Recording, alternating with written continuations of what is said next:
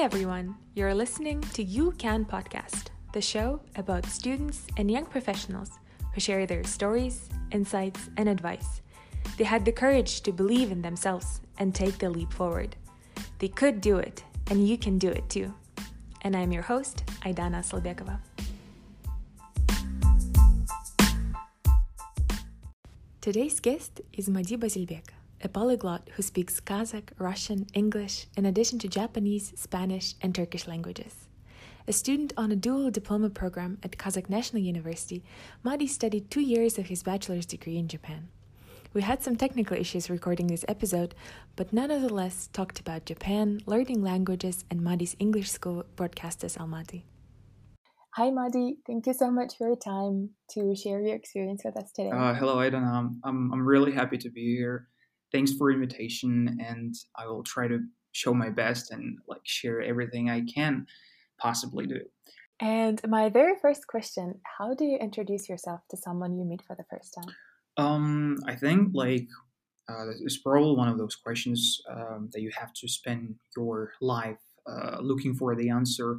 But uh, in my case, I would probably say like at the present stage of my life, I would usually introduce myself as a as a polyglot, as an internal student, as a like uh, entrepreneur to some extent, and just an enthusiast. Yeah, I think that has the four main things I would definitely say about me. But you know, just to make it clear, I think how we just said this kind of question, like people are been looking for the answer to all their lives, and someone is maybe lucky to find himself earlier, someone does not find himself in life. And for everyone who's listening us, I think in general, the person should not be limited by some kind of frameworks or restrictions when he introduces himself to other people. Or it's like, I think over time, the way you possess yourself can definitely change. Uh, for example, if today you are you declare yourself as a musician, the other day you want to be an artist or a writer or anything. So I think it's just um, so much unclear for for the most of us, um, like the way we declare ourselves.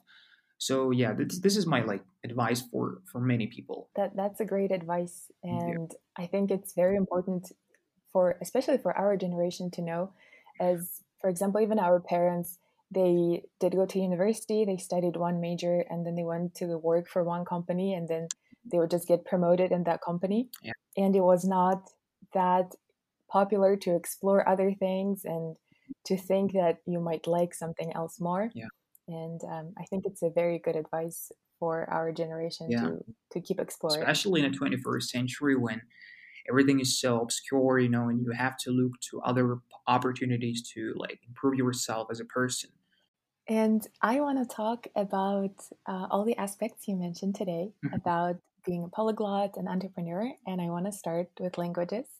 Besides Kazakh and Russian, you speak English and Spanish in addition to Japanese and Turkish. Yeah. And right. I wanted to learn more about each language mm-hmm. separately and start with Japanese. So mm-hmm. while studying for your bachelor's degree in Kazakhstan, you participated in JASSO, a two-year exchange program in Japan. Mm-hmm. And uh, can you tell us a bit more about the double diploma program that you did at your university? Yeah.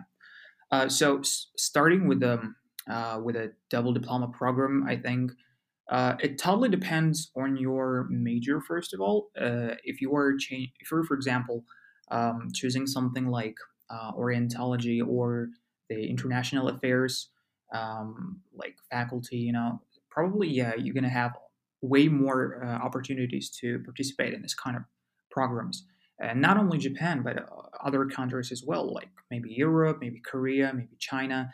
So it it, it helped me a lot. I mean, uh, we had a like a host, you know, at our university. The host, um, the guest university, uh, in the like we had actually two of them. They were like University of Tsukuba and University of Waseda, which were uh, they were like collaborating with our university and accepting the students, like exchange students from Kazakh National University, since we had like partnership and we were uh, they were in good uh, relationship. They were not um, looking for students who had maybe bad grades or anything. Uh, they of course prefer someone who actually studies good in order to show good, um, you know, like educational process in Japan as well. So I think uh, it helped me in terms of the two years I spent like uh, studying Japanese language. Uh, I even had thoughts maybe I should give up studying Japanese language, but um, you know, it kind of the that motivation which actually inspired me to do this, like you know, the trip to Japan, the whole two years spending in Japan it was a very kind of trigger for me and i was just into this fully. So i used this opportunity yeah and mm, this program is actually based on um, uh, like uh, cis countries uh, the JASSO program. It's um, i'm not sure if any other uh, representatives of other countries are able to take this program but i'm pretty sure about cis countries as russia kazakhstan Kyrgyzstan, um, uh, Ukraine, and um, Belarus. Yeah, so these countries are. I'm, I'm, pretty sure about them that they are able to participate in this program. And I guess uh, yeah, this is it. And um, I was like, I'm not really sure about uh, what other programs are there. I'm I'm, uh, I'm familiar with the MEXT program, which actually covers whole um, whole things, whole like financial things, and uh, your tickets, um, like food and everything. But JASSO is is a bit less in terms of a financial thing. Uh, it doesn't really cover your tickets, but it has like a monthly uh, scholarship uh, that provides the opportunity to like I don't know travel, you know, so um, it, it's good in terms of the scholarship and ter- uh, in terms of the like free education, but in other uh, specific areas, uh, like um, for example, they don't cover your food expenses or they don't cover your uh, I don't know like uh, dorm, you know. Um, but generally, it's very generous program. So I guess uh, everyone who is willing to you know, study in Japan, yeah, mainly Japan uh, I think is able to uh, participate in this program. Yeah. That's great. And I think Japan is becoming more and more popular uh, within our citizens to go visit or study um, or go for like a shorter program within a university. Yeah. And we talked about Japan before um, at this podcast as well. Mm-hmm. Uh, and was it hard to learn such a different language alphabetically and I'm guessing grammatically as well.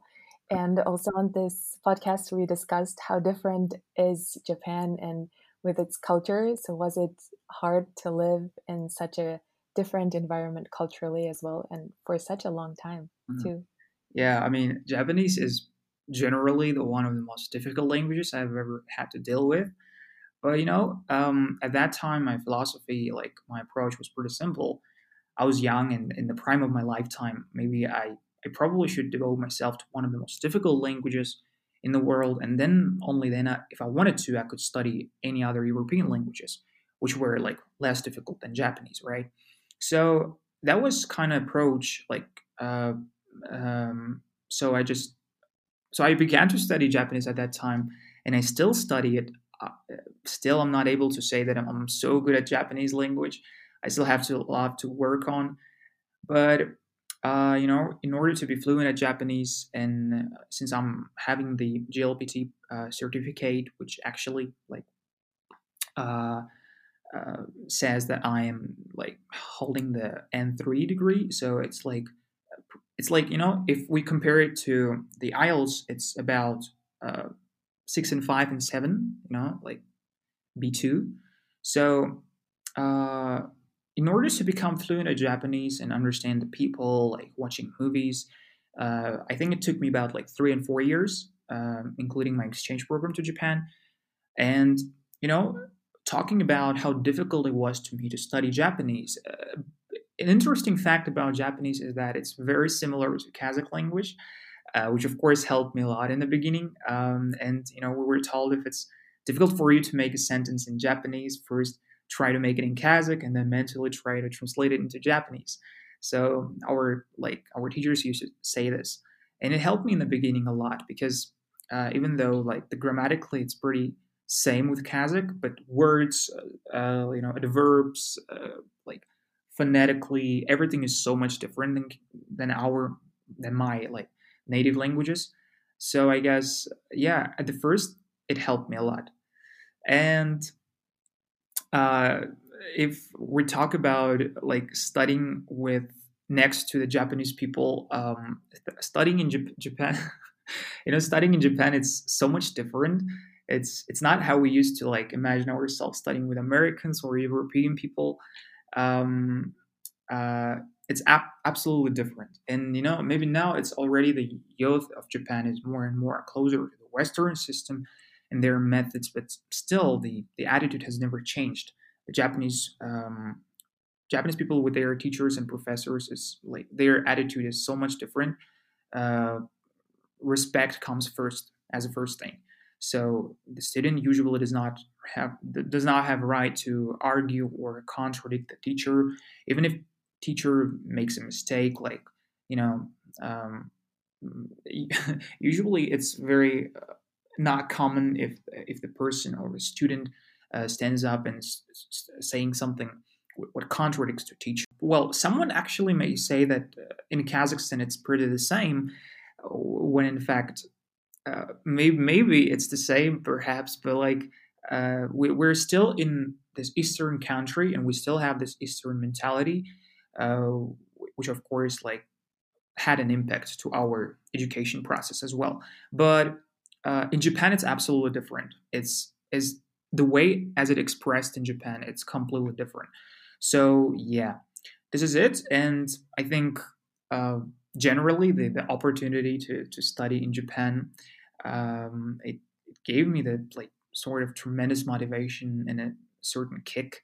By uh, and I think, uh, by the way, it was my first trip abroad uh, to a distant country as Japan. I mean, I've, I've been to the closest countries Russia, Kyrgyzstan, I've never been to such distant country as Japan.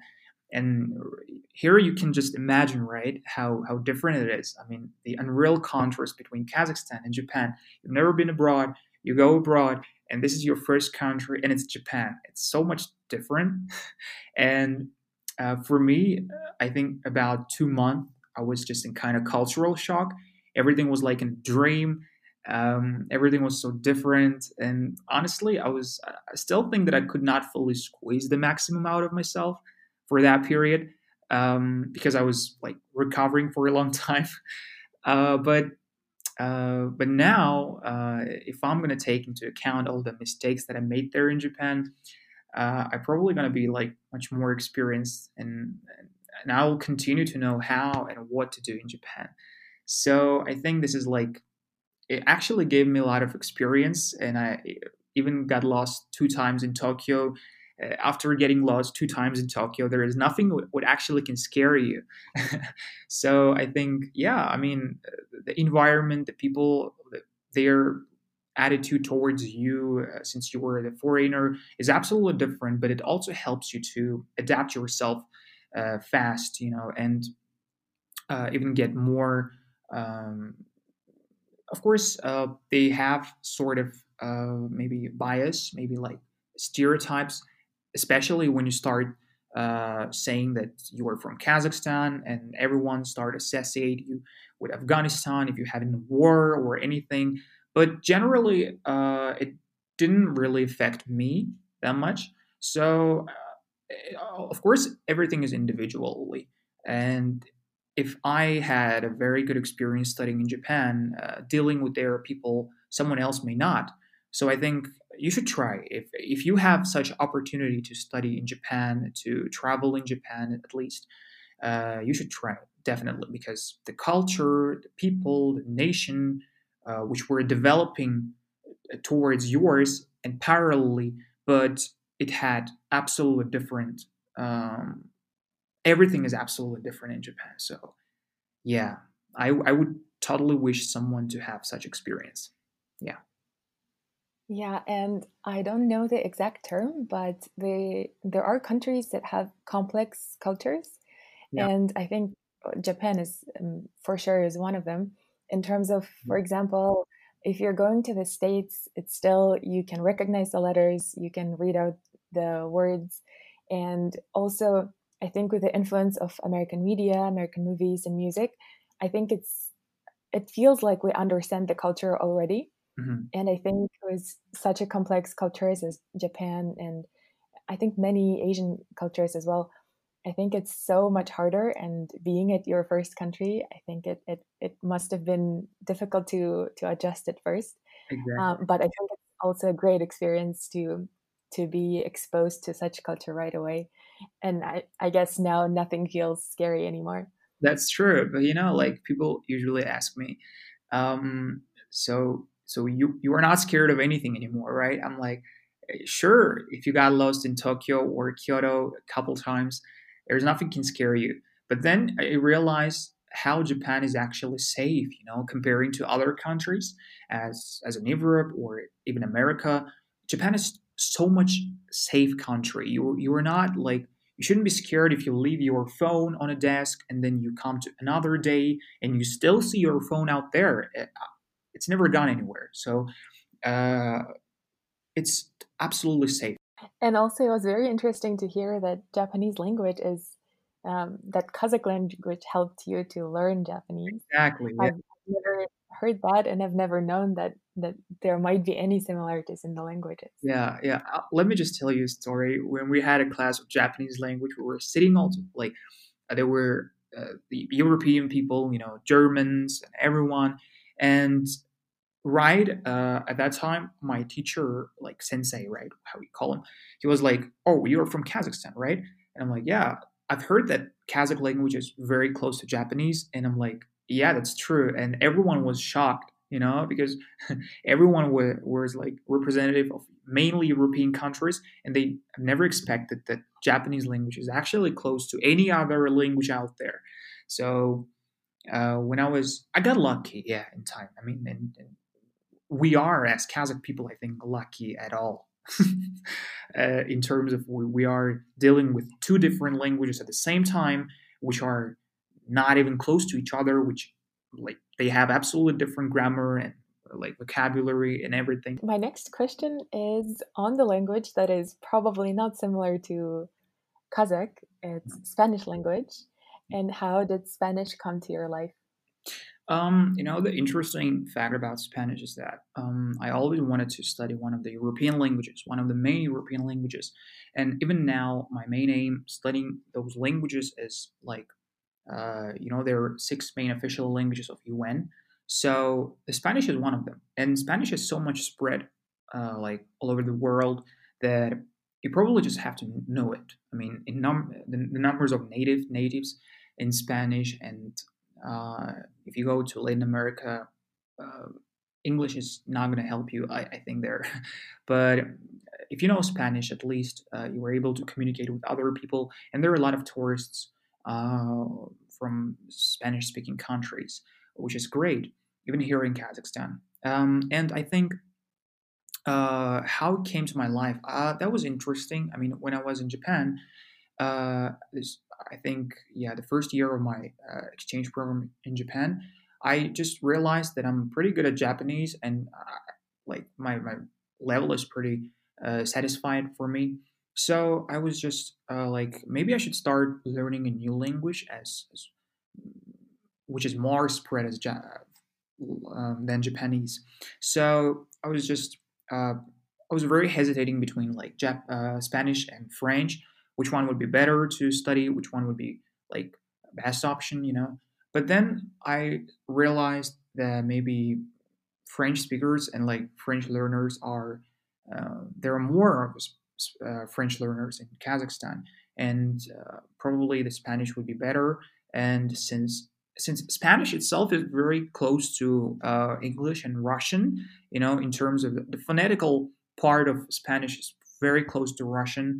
Uh, I mean, the way it's written, you read it this way. So you have no problem with phonetical side of it, and then and then uh, the vocabulary, the the grammar is everything is close to English, and it helped me like even double time, like my my time and uh, my opportunities to study Spanish. So I I just like uh, studied in Japan because when one of the reasons was because uh, the, the, friends that I was hanging out with, all of them were from Latin America countries, as Colombia, as Chile. Uh, so I just had no choice but to study uh, Spanish because they were community communicating between themselves only in Spanish, and I was like, okay, if you're not going to change to English, I'm going to speak Spanish then. so yeah, that was one of my uh, one of the reasons why I started learning Spanish, and uh, I love it. I mean, one of the languages that I adore uh, the most because I, I like communicating. I like I like the way it sounds. Japanese, it's fine, but to be honest, I don't really like adore it much. In the beginning, when I was studying Japanese, I was even like I, I even hate those this language because uh, it's so much different, and it's there are a lot of hieroglyphs, like the way we call it kanji, right? Uh, all of them were so different that I even hated it.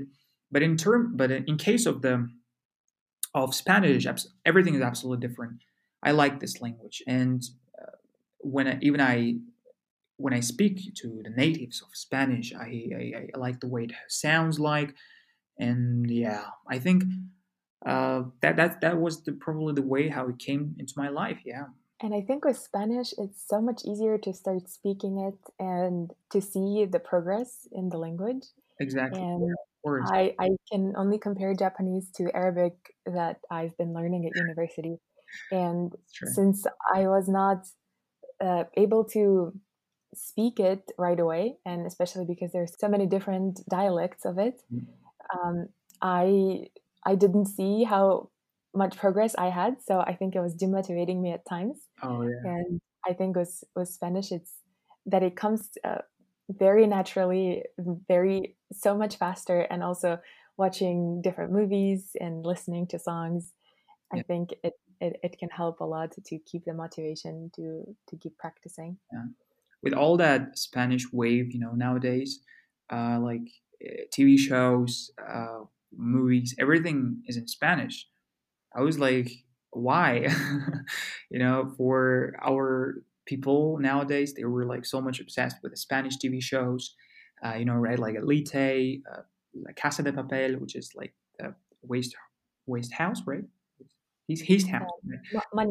Money heist, right? I was like translating into Spanish. so this is um, yeah. I mean, it actually. Um, I'm I'm really glad to see how people are not only stuck in one languages in one language as, as English, but they're trying to like uh, expand their opportunities. You know, you know, like as learning any other European languages. So yeah, it's it's very great. Yeah, I've been binge watching a lot of Spanish TV shows during quarantine this this time. Many people think that we have to live in the environment and be exposed to the language to actually master it. And while it's true, and I guess it helped a lot with Japanese to be in Japan, and mm-hmm. I I I agree it's true when when you want to get to another level of the language but I still think it's possible to practice it and find ways to practice it in, in the place you live when you're just starting out? Mm-hmm. And how did you find ways to practice Spanish in Almaty? Um, you you know, it's like even if I say like uh, it's not able to achieve the results, uh, the higher results in specific language, it's not true because it's it will sound as an excuse, especially now in the 21st century when you have all the possibilities to work on your language to improve it it will be it will just literally sound as an excuse. So i would just say that's true yeah. Uh, nowadays uh, with all that things that we have uh, gadgets and everything uh, you easily uh, are able to improve your language even you, even if you're at home. Uh, even if no one speaks this language your target language in your country.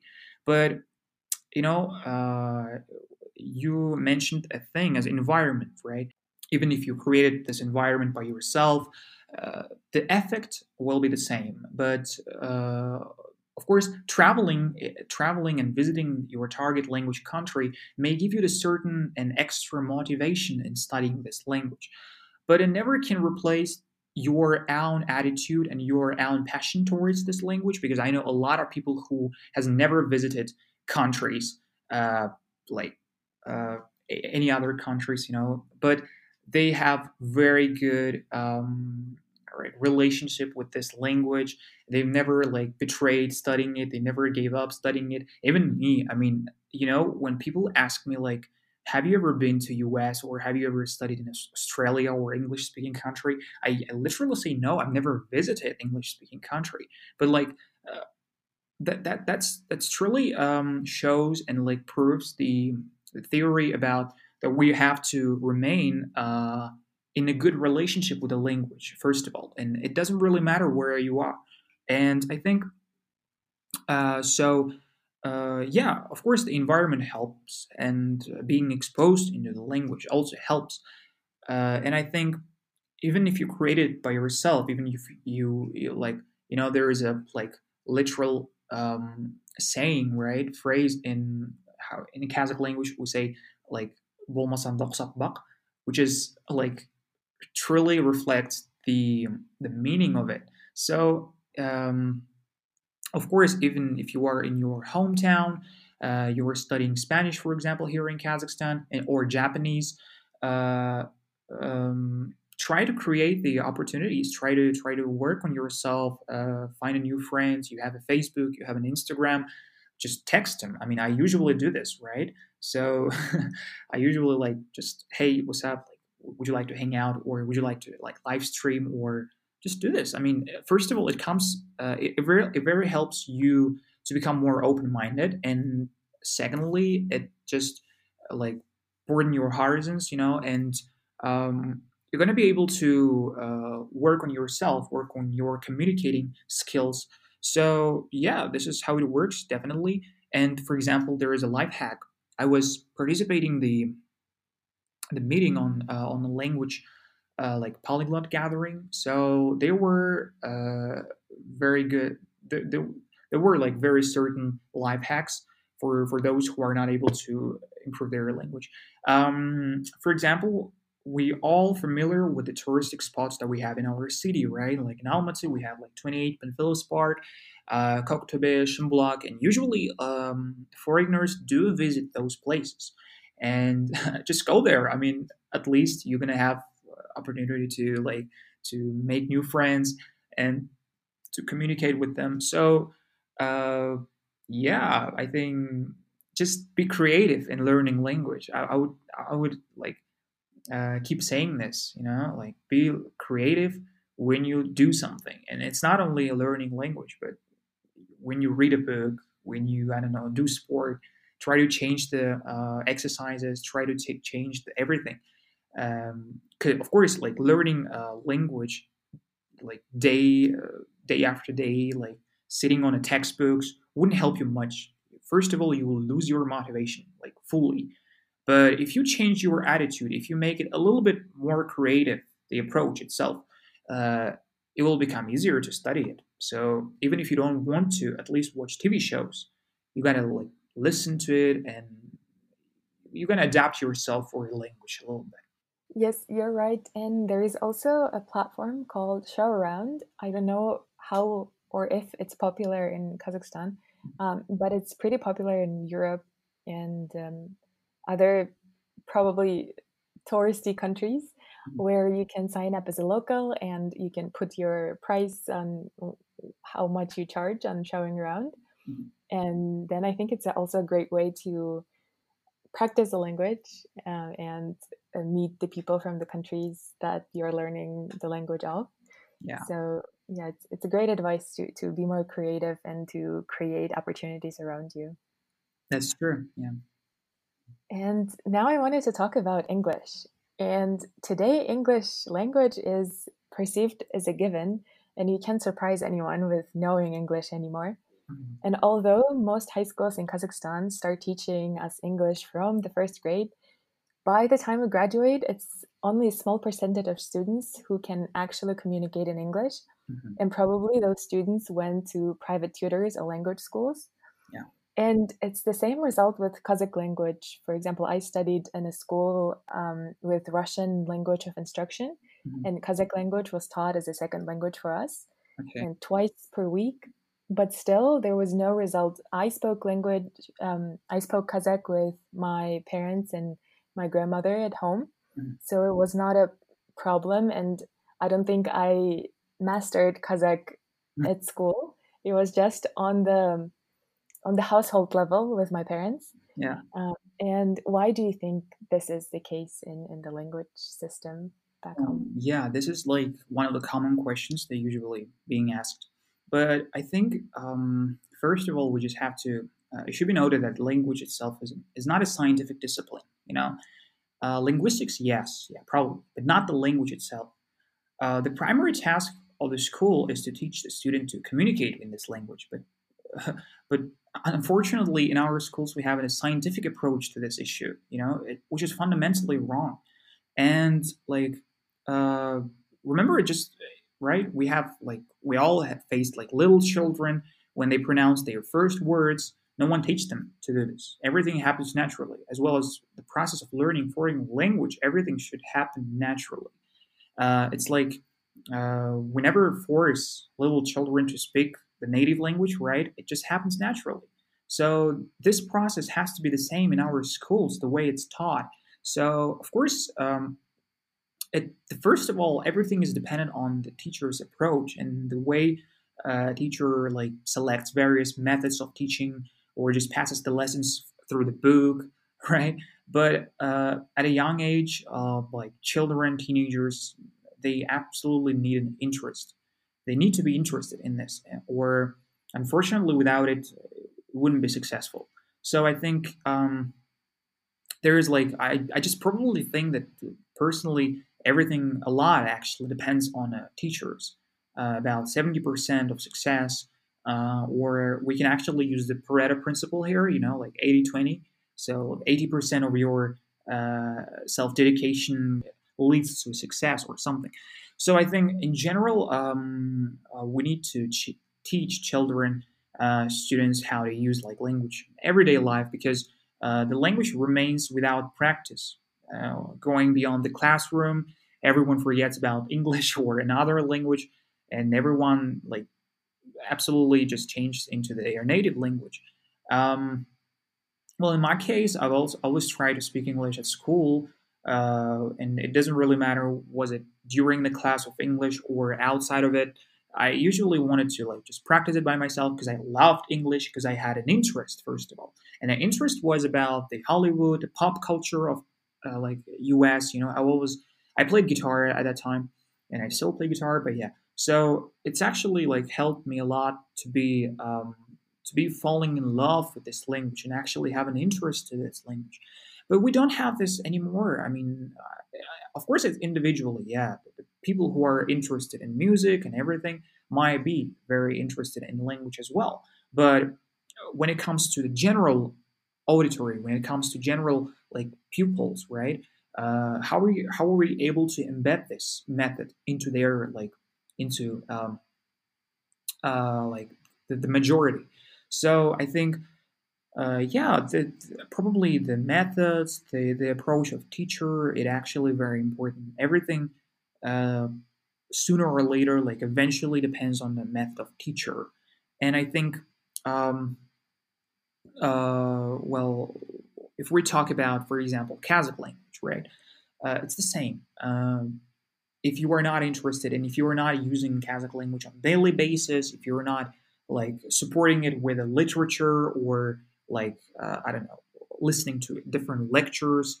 Uh, it will be just useless. I, I, don't even understand people who say that we have to promote Kazakh language throughout the Kazakhstan. We have to promote it throughout the world.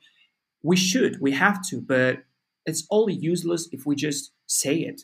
We we actually have to show it through our culture, through our like uh, you know, for example, nowadays, thanks God, we have Dimash, we have uh, he actually so much patriot about his country. While he visits other countries, he gives an interview in his native language as Kazakh, right? And he has a translator of Kazakh language.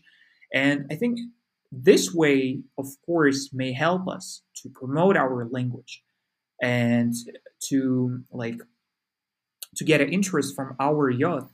And it will be helpful if we do it like this, this way. But if we just say it and we do nothing about it, and we even we even shoot films sometimes not in Kazakh language. We make it in Russian. And what do we expect from our own nation to become more interested in, in, in this language as Kazakh?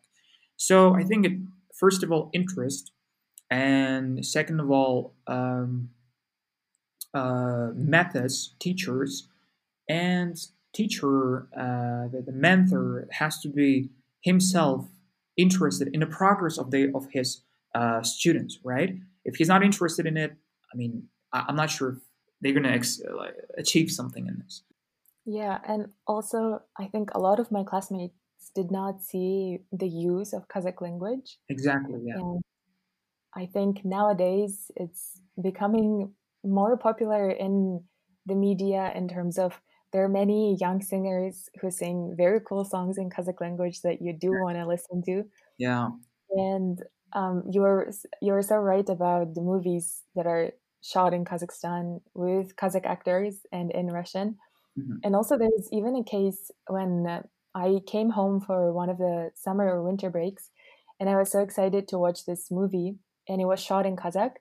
But in the movies mm-hmm. in, in my city, it was shown dubbed into Russian. It's not it was, mm-hmm. was not even subtitles, but it was dubbed um, into Russian, and I was so disappointed because I wanted to mm-hmm. see a good Kazakh movie in, in Kazakh language, but yeah. it was not possible even uh, inside the country. So I think there is a long way to go uh, for us to to promote Kazakh language and to actually have uses and, and motivate people to learn it so they can have greater opportunities if they do know Kazakh language. Yeah, we we actually so, have a lot of things to work on. Yeah, that's true. And um, I mean, we're a young country. We we still have a lot of things to do. And I think um, it's like you know we're not even sure about our alphabet. How are we thinking about promoting our, our own language. I mean, is it is it like Latin or Cyrillic in the end? We're not sure about this. I mean, so yeah, I, I really hope we we will like um, handle this problem, and eventually we will become sure about our own alphabet, and maybe then yeah, everything will become stable um, um, in our language and then we are going to be able to uh, promote it not only in Kazakhstan but foreign countries as well. Yeah, I agree. And and while Kazakh language is not that popular to learn, even in Kazakhstan, English is very popular, yeah. and there are many language schools uh, in Kazakhstan.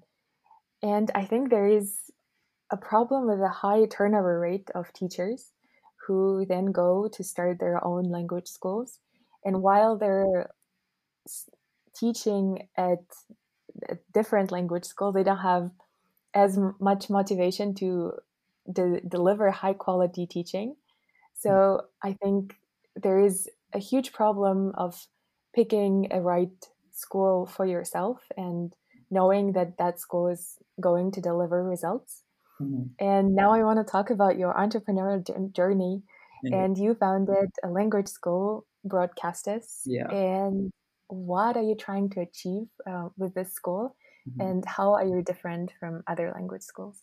Yeah. Um, this actually, uh, the idea of its of creating the school came from the, um, you know, at my time I was very very upset with the books that say that like you have to do something that you're passionate about, and if you are like if you found it, uh, if you found the thing, uh, you're never gonna work even a day in your life. so I was kind of obsessed with the thing, uh, and I just realized that I'm pretty good at learning languages, and I'm, I have this kind of uh, hobby thing, and I really like it. And teaching is, you know, now at this time, I'm not sure if teaching is is that thing that I'm truly passionate about. If I truly like, um, I'm truly about it. So I just, but at that time, um, uh, like uh, establishing the, the, the school. It came from the uh, at first at the first time it was not a school. It was just a speaking club that we held uh, with the Eurasian Technological University, uh, and we had a sort of like, um, like collaboration with them, and they were providing us a lecture room. I was a host, and I was inviting all students from the university, not from the university only, but from different um, uh, from the city in general. So they were like we were like participating. We had a different uh, lectures there held, and yeah, it was it was very good at the beginning, and I was I couldn't even think that I would it would turn up it would turn into something big as a language center or something. So eventually turn out, but now uh, because of the quarantine, uh, because of this freaking quarantine, and because we're so much isolated, um, it's very hard to support the this center. We were closed for two months, I guess. Now we are recovering, but still, it's it's very hard to gain the, the, the power, you know. And yeah, uh, what am I trying to achieve with this? Well, that was just for um, for my soul. You know, I didn't have any like sort of big uh, issues or big uh, goals uh, concerning this teaching center, language center. It was just for like for passionate first of all. Uh, but now um, I think um, we have a lot of those, like in Almaty. Uh, we have a lot of those in Astana, a lot of different language centers, and we, which are competing uh, like a lot between themselves. And uh, what am I trying to do is probably just to give uh, good and very um, specific, uh, maybe non-traditional methods of learning languages because the way we, we use uh, and the way we study in our center is absolutely different than any other center. Uh, we do use textbooks, but we're not focused on them. And we our methods is basically two different methods that we use. It's Michel Thomas and the method of machine learning. Uh, Michel Thomas is a method which is based on the context. I mean, uh, I usually say to my students, like, if you come to learn English, uh, forget about Russian, Kazakh, and start speaking from the first day.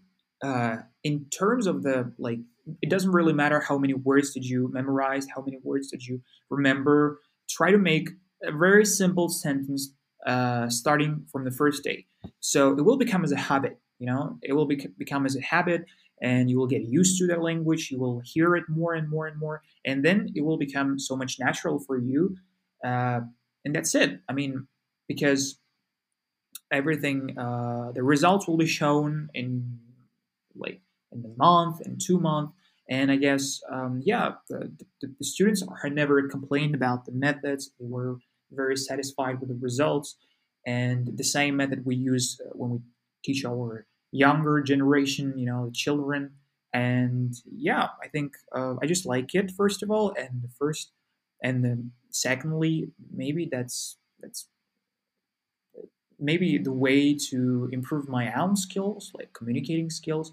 Of course, I'm not the only teacher at the center, but uh, in the beginning I was, but now I'm not. So uh, it also helped me to like improve my entrepreneur skills you know like to to to see how it is uh, to start up something to like begin something huge it always inspires me to see young people from kazakhstan turning their passions into business and developing startup and business ecosystems mm-hmm. in home at home and on the other hand, there are people who complain about opportunities and say that it's not possible to grow a business in Kazakhstan. Yeah. What would your advice be to someone who's looking to start their own business? Um, I think the first of all, how I just mentioned, right? I mean, you got to start something that you're truly passionate about, and at least you have a basic knowledge about this that you were starting. Um, for example, if you've always been into cooking or maybe like I don't know um, restaurants, you should probably start try to start at least something. Start cooking and like making videos, you know, because I have a lot of friends who have actually failed uh, doing something they have never tried and never had a knowledge about this. And I think this is important. Yeah, truly. Uh, and this that would be my first advice like try to do something that you're truly passionate about and you have knowledge about and then maybe never try to do something alone i faced this problem i was like you know full of enthusiasm to start doing something uh, by myself uh, establishing the, the language center alone or doing any other like businesses alone. It will never succeed if you do it. Try to like delegate it. You know, um, try to divide it into sort of spheres and uh, try to give a responsibility to someone else who will be willing to do business with you.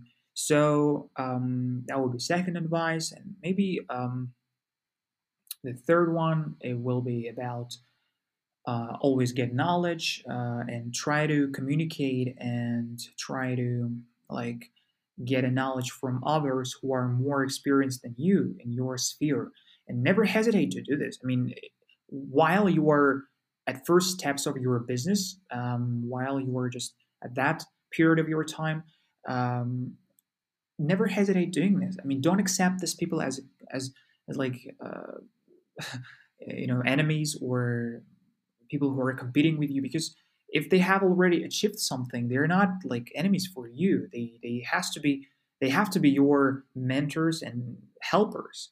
Uh, be very very curious about other other stuff as well. What's going on across the uh, the market you know? Uh, try to gain new knowledge uh, uh, like make some survey make some research about other companies and everything that would be the third advice. And maybe the, the last one will be probably um, try to work on yourself. Yeah, I mean, uh, gaining experience uh, concerning your company or concerning what you do, it's good, but also work on your personal skills, as we used to call them soft skills, right? Uh, try to communicate more, try to like uh, read a lot, uh, I don't know, travel, see the world, and yeah gain knowledge. Yeah these are great advice and also as you said to not be afraid to communicate with other people in the industry and who have experience in in something you want to do. I think it's picking up in kazakhstan as well as there are a lot more younger professionals and i think if you have your questions ready and if you've done your research before and if you're not asking stupid questions um, that are easily Googled or easily found answers for. Yeah. I think everyone would be ready to help and, and don't be afraid to reach out. Exactly. Yes. That's how it works. And now I want to move again back to the languages. And the latest language you've picked up is Turkish. Exactly. How did you develop an interest for this language?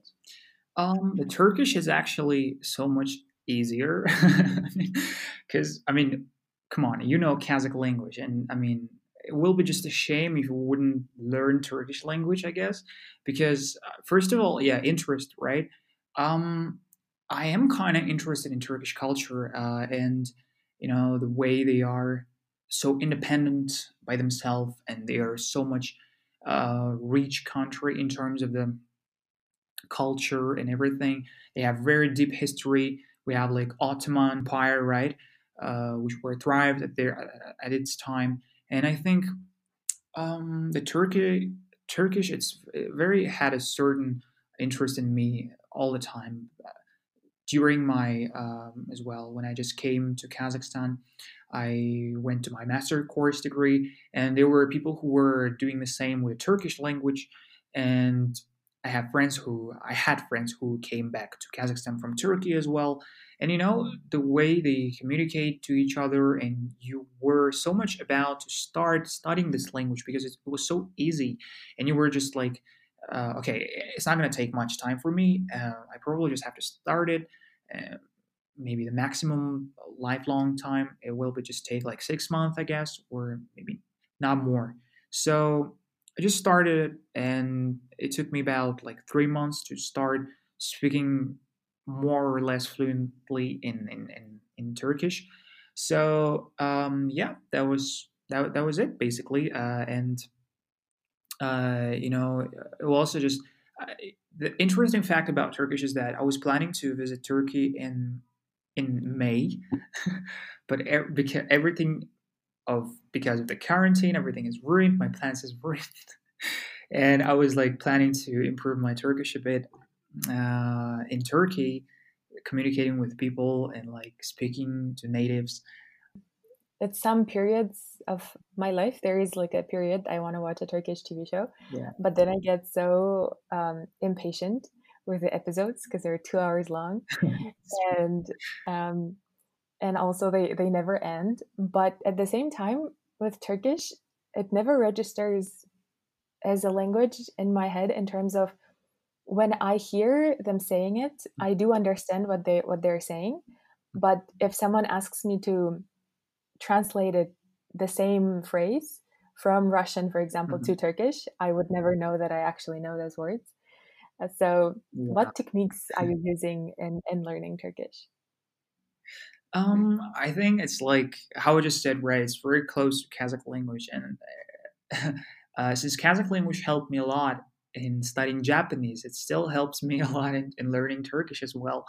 And right after I like just uh, even when I translate the words, I'm not trying to translate them in Russian, even though my Russian is way more more higher than Kazakh, but still I'm trying to translate them in Kazakh. And then um, uh, it also helps me, by the way, to learn Kazakh as well to improve it a bit. But uh, there is not a certain technique that I use by, while learning Turkish because uh, everything is close to Kazakh grammarly, um, grammatically. I mean, vocabulary, uh, the, humble forms of Turkish and Kazakh are pretty the same. So yeah, uh, not a certain techniques, but the way of uh, how I used to learn Spanish, the way it works in Turkish as well, like uh, you know the Michel Thomas method, and trying to learn from the context, um, adapt yourself to a language, uh, like um, become i mean how do you say it? like to be in an environment to be in a proper environment of learners. And since i'm since i'm now in kazakhstan uh, there are a lot of turkish people in kazakhstan as well. Uh, whatever i find them i try to talk to them. And yeah just just a bit of the creativity here as well. Yeah these are very useful advice as well Thank you. and i want to finish this podcast mm-hmm. uh, being an annoying relative on all the family gatherings and asking you to say something in all the different languages you know. Yeah. And I've been uh, um, watching your videos on Instagram and I love your accents. So thank you. Um, whatever you want to say and to just uh, let our listeners hear. Um, okay, let, let me start from the from my native languages, right? Like Russian and Kazakh at least. Uh, спасибо всем за за то, что прослушиваете этот эфир, а, этот подкаст со мной и с Айданой. А, э, так как подкаст называется You Can, а, я думаю, то, что не нужно себя в какие-то рамки загонять, старайтесь изучать то, что вам интересно. Если, вы, если вам не интересны языки, не надо их изучать. то есть, да, как бы английский он нужен. Английский я бы рекомендовал изучать, но ни в коем случае не don't force yourself, да, как говорят, то есть не, не нужно себя заставлять, если что-то вам не интересно, э, если это не так уж и важно, то не нужно себя заставлять это делать. Вот, это, наверное, первый мой совет на русском языке, э, теперь на казахском. Э, ә, жалпы тілді оқып жүрген адамдар үшін мен ұсынар едім жаңағындай айтқандай өзіңізді толықтай бір сол атмосфераға жүктесеңіз өзіңізді сол сол тілде жаңағындай ә, бас, мүмкін сол тілді оқып жүрген адамдармен тіпті сіз тілдесіп былай сөйлесіп көрсеңіз өзіңізде жақсы бір ә, жаңағындай деңгейге жетіп қалғаныңызды ә, көріп отырасыз. Мысалға ағылшын тілін оқып жүргендер көп қой. Алматыда болсын басқа да басқа да қалаларда болсын. Сондықтан бірге бір бірігіп немесе жақсы бір спикинг клабтар бірге бір сондай бір нәрсе ойлап тауып ә, жасап жүрсеңіз үнемі ә, тілді жаңағындай жақсы деңгейге жеткізудің бірден бір амалы шығар ол да. Сондықтан иә осы нәрсені ұсынар едім сонымен қатар. Uh, okay now i'm gonna turn to english. Uh, okay everyone thanks for having me in this podcast.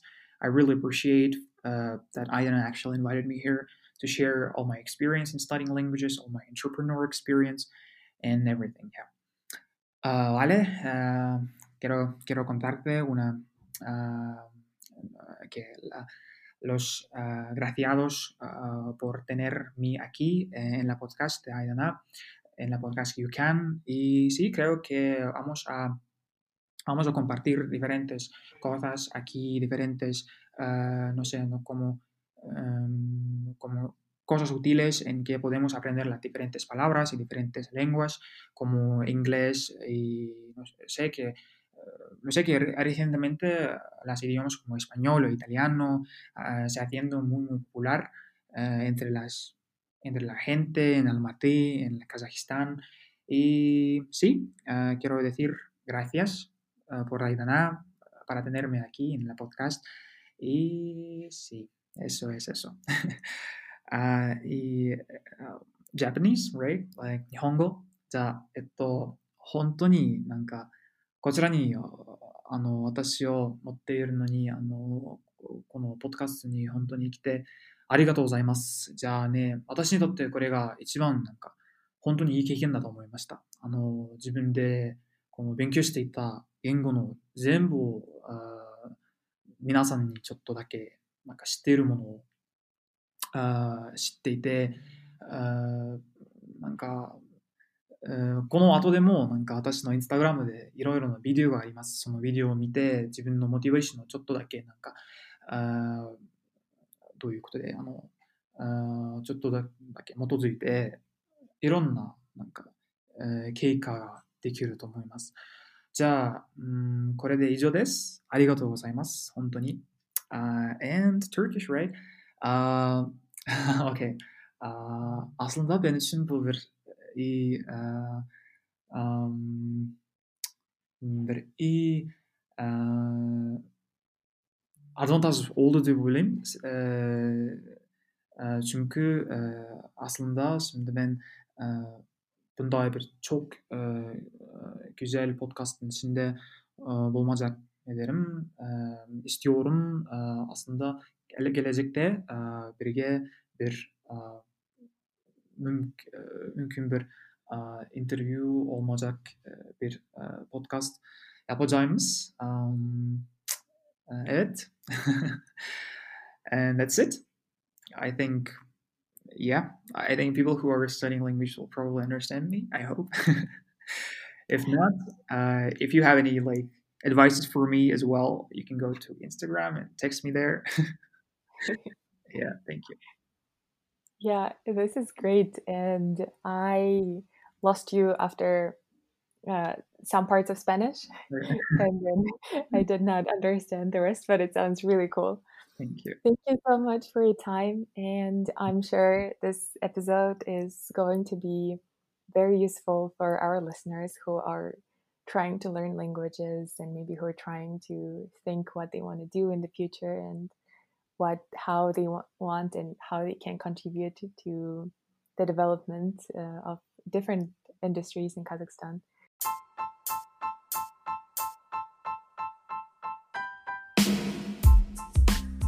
I hope you enjoyed today's episode as much as I did.